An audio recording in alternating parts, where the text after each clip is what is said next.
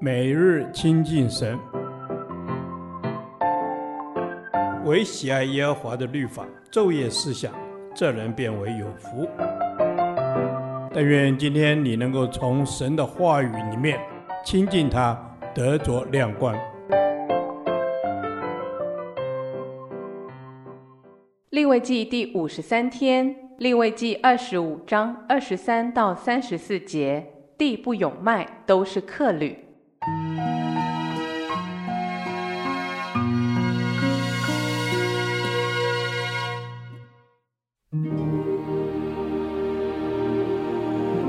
地不可永卖，因为地是我的。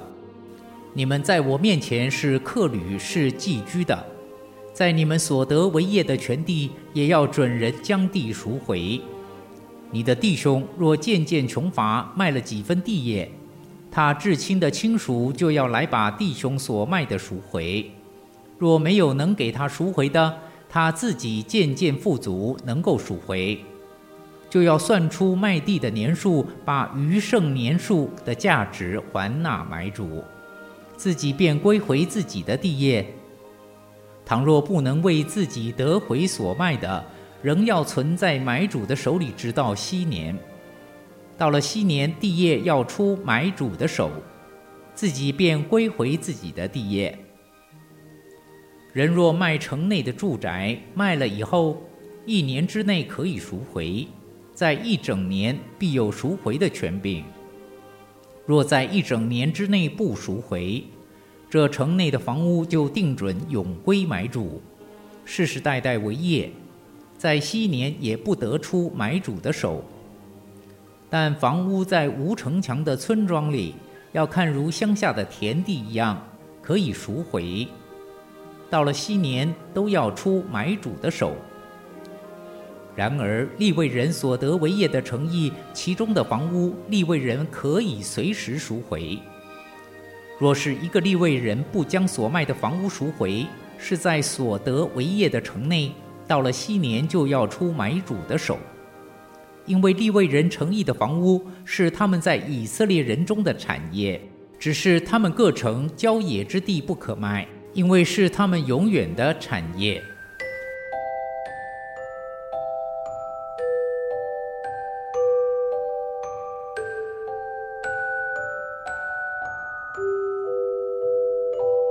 由于神规定在禧年的时候，个人要归回自己的产业，所以以色列人土地买卖的条例和禧年的规矩是分不开的。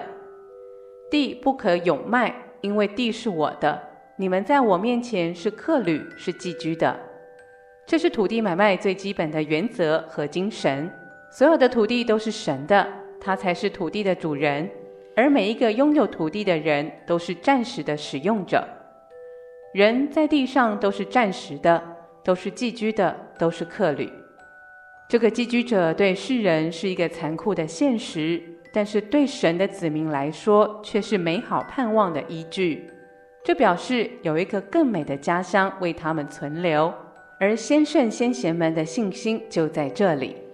因此，在这个脉络下，有钱买地的人都得先有个心理预备。首先，卖地的人在经济状况许可时，可以将地赎回；即便没有能力赎回，在禧年来临的时候，地要自然归还卖地的人。所以在以色列投资土地买卖是很不合算的。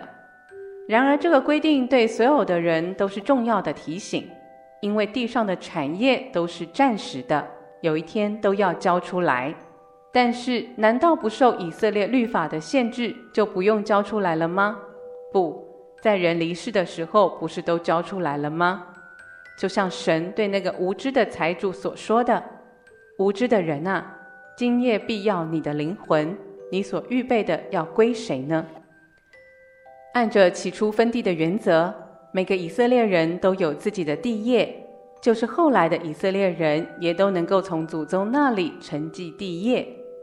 但是有人可能经营不善，必须卖掉土地才能生存。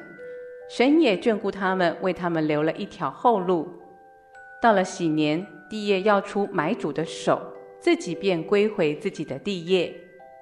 这个条例对他们自己和子孙都极其重要，因为他们的权益不会被不孝的先人卖掉。当然，更重要的是，神要他的儿女们明白，有一天我们要在神的恩年里得回神所赐给我们永远的家业，那才是永远的盼望。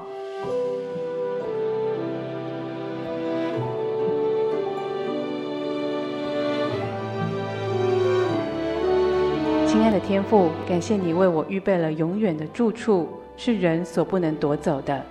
求你帮助我存欢喜的心来度在世寄居的日子，奉靠主耶稣的圣名，阿门。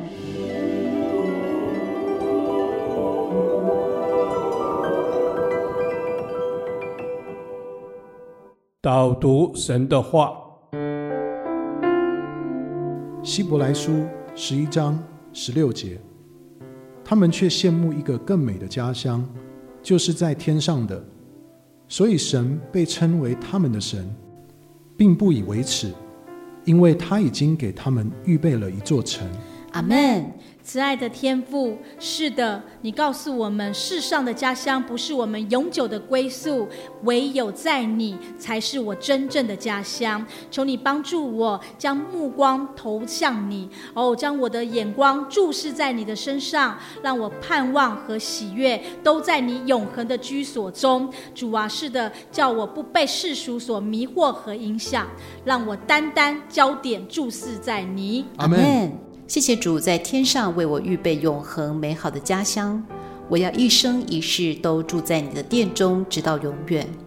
主啊，每当我想到你为我预备的一切，我的心中就充满感恩。阿门。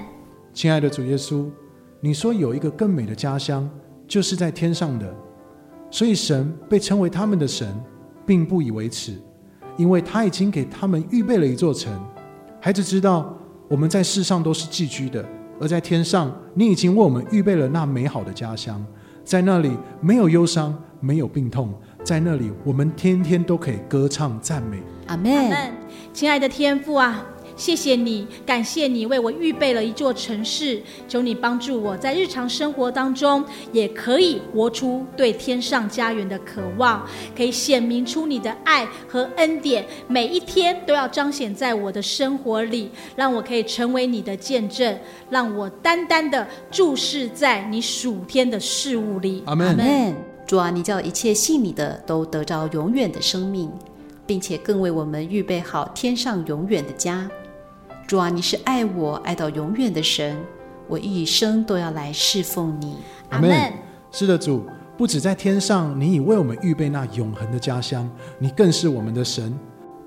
孩子能在地上寄居的日子，大声的宣告：你就是我的神。